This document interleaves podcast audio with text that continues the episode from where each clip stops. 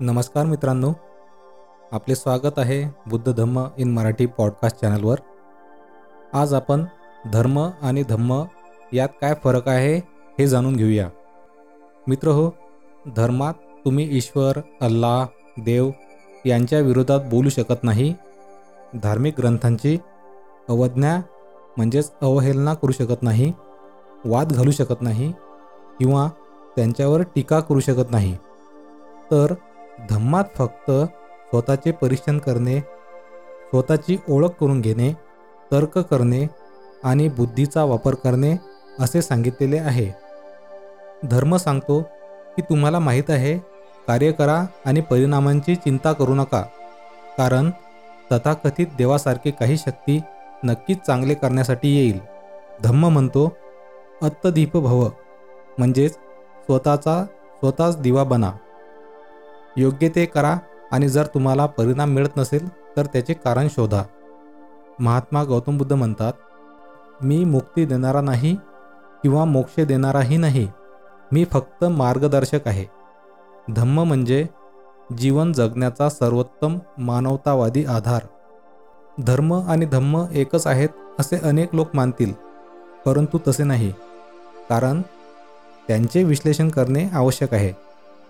धर्मात जन्म घ्यावा लागतो तर धम्मात शिक्षण घ्यावं लागते जे कोणीही साध्य करू शकते.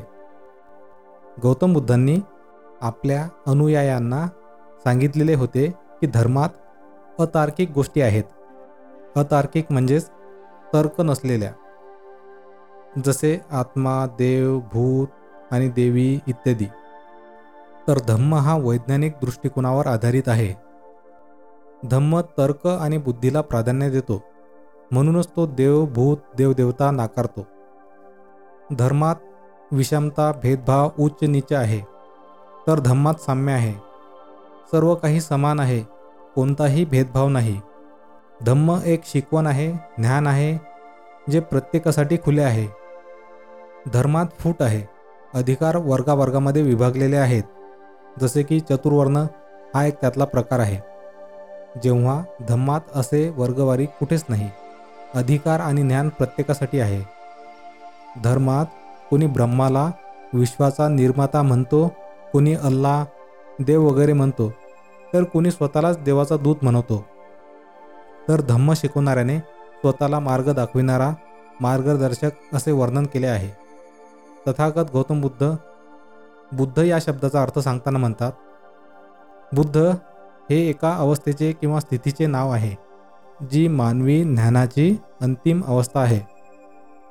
जेव्हा मनुष्य आपल्या तर्क आणि ज्ञानाने दुर्मिळ स्थिती म्हणजेच बोधिसत्व प्राप्त करतो तेव्हा त्याला बुद्ध म्हणतात. डॉक्टर बाबासाहेब आंबेडकर यांना बोधिसत्वाचा दर्जाही देण्यात आलेला आहे. तथागत गौतम बुद्धांनी जे कार्य त्यांच्या ज्ञानामुळे केले तेच कार्य डॉक्टर भीमराव आंबेडकरांनी त्यांच्या ज्ञानामुळे केले. त्यामुळे ते सुद्धा बोधिसत्व झाले. धर्मात कायदा कळक आहे तर तुम्ही धम्मावर विश्वास ठेवण्यास किंवा न मानण्यास पूर्णपणे स्वतंत्र आहात. धम्म तुमच्यावर कोणताही कायदा लादत नाही तर धर्मात सर्व काही निश्चित आहे. धार्मिक ग्रंथात जे काही लिहिले आहे ते सत्य आहे. कोणत्याही परिस्थितीत त्याचे पालन करणे आवश्यक आहे. जेव्हा धम्म परिस्थितीनुसार मानवी फायद्यासाठी बदलावर विश्वास ठेवतो म्हणजे त्यामध्ये आपण बदल करू शकतो. हे वैज्ञानिक दृष्टिकोन समानतेवर आधारित आहे. गौतम बुद्ध म्हणतात की एखाद्या विद्वानाने सांगितले आहे म्हणून त्यावर विश्वास ठेवू नका. तसेच कोणत्याही धर्मग्रंथात लिहिलेले असल्यामुळे त्यावर विश्वास ठेवू नका. आणि मोठ्या संख्येने लोक त्यावर विश्वास ठेवत असल्याने त्यावरही विश्वास ठेवू नका. त्यापेक्षा जर ते तुमच्या हृदयाच्या कसोटीवर खरे असेल तरच त्यावर विश्वास ठेवा. आणि जाणून घ्या आणि मगच विश्वास ठेवा. आंधळे भक्त बनू नका.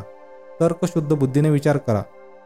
धम्म हे ज्ञान आहे त्यामुळे यातून तर्क शिक्षण आणि विज्ञानात वाढ होऊ शकते. हे सत्य सांगून महात्मा बुद्धांनी जगाला योग्य मार्ग निवडण्याची संधी दिली आहे. मित्रांनो बाकी तुमची मर्जी आहे. चुकीच्या दिशेने वाढणाऱ्या गर्दीचा भाग होण्यापेक्षा योग्य दिशेने एकटे चालणे कधीही चांगले. मला आशा आहे की तुम्हाला आजचा हा एपिसोड नक्कीच आवडला असेल. धन्यवाद.